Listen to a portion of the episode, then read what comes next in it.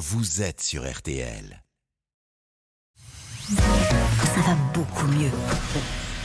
Tous les matins, on retrouve, euh, ça va beaucoup mieux puisqu'on retrouve Jimmy Mohamed. Notre docteur nous livre ses conseils santé.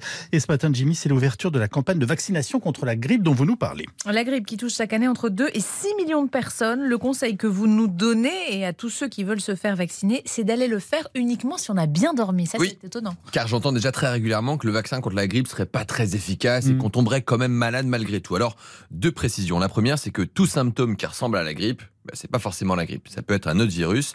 Et la seule façon de le savoir, c'est de faire un test. Et désormais, ces tests sont possibles avec les tests antigéniques. Et puis, deuxième chose, c'est pas parce que vous avez la vaccination et que vous attrapez quand même la grippe, car oui, c'est possible, que le vaccin n'a pas du tout marché. Il vous a peut-être évité de faire des symptômes plus intenses ou encore de faire une forme grave de la grippe. Et c'est tout l'enjeu de la vaccination. Alors, il sera en revanche possible d'augmenter l'efficacité de la vaccination en dormant correctement les jours précédents. Expliquez-nous ça. Oui, des chercheurs ont établi un lien très clair entre des nuits de sommeil de moins de 6 heures, la veille ou le lendemain de l'injection et une moins bonne production des anticorps chez les patients vaccinés.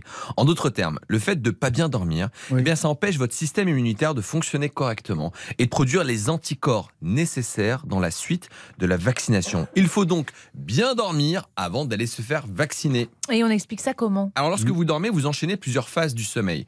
Et à chaque phase du sommeil, vous avez une ou plusieurs fonctions dans l'organisme, dont la fabrication des soldats de l'immunité que sont les globules blancs, les lymphocytes ou les anticorps. En clair, si vous ne dormez pas, vous ne produisez pas ces défenses immunitaires, vous augmentez le risque de tomber malade et dans le même temps, vous diminuez l'efficacité de la vaccination. Alors, c'est d'autant plus qu'on a l'image de la grippe qui nous cloue au lit pendant plusieurs jours, mais ça n'est pas que ça donc. Oui, vous risquez, si jamais vous avez des pathologies chroniques, de faire une forme grave de la grippe en décompensant une maladie chronique. Ça veut dire quoi? Oula. Si jamais vous avez de l'asthme, une bronchite chronique liée au tabac, eh bien la grippe va dé- déstabiliser totalement votre état respiratoire et vous conduire à l'hôpital. Même chose si jamais vous avez un simple diabète qui peut être totalement décompensé par le virus. Et ça, c'est valable pour quasiment toutes les pathologies. C'est pourquoi on recommande de vacciner les personnes fragiles avec des maladies chroniques ou les patients de plus de 65 ans. Et la vaccination contre la grippe est aussi possible désormais pour les enfants sans aucun antécédent à partir de 2 ans. Et ça, c'est nouveau, avec non pas un vaccin, Mm. mais euh, un vaccin, enfin non pas une piqûre, mais sous forme de spray dans Mm. le nez.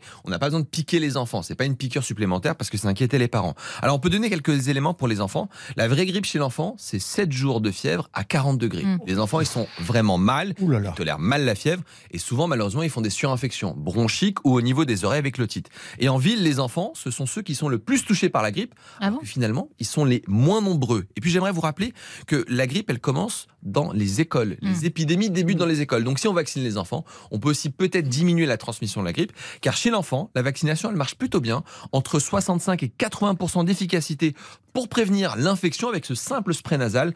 Donc à discuter, évidemment, cette vaccination n'est pas obligatoire. Alors, on conclut avec la tolérance et les effets secondaires. On, on peut avoir des courbatures. Hein. Oui, et c'est plutôt bon signe. Ça Ah veut bon dire que votre système immunitaire produit des anticorps. Il faut pas s'inquiéter. Un peu de paracétamol et puis ça passe. Bon, et le psy, on pourrait le faire pour les adultes ou non? Non, c'est jusqu'à D'accord. 17 ans.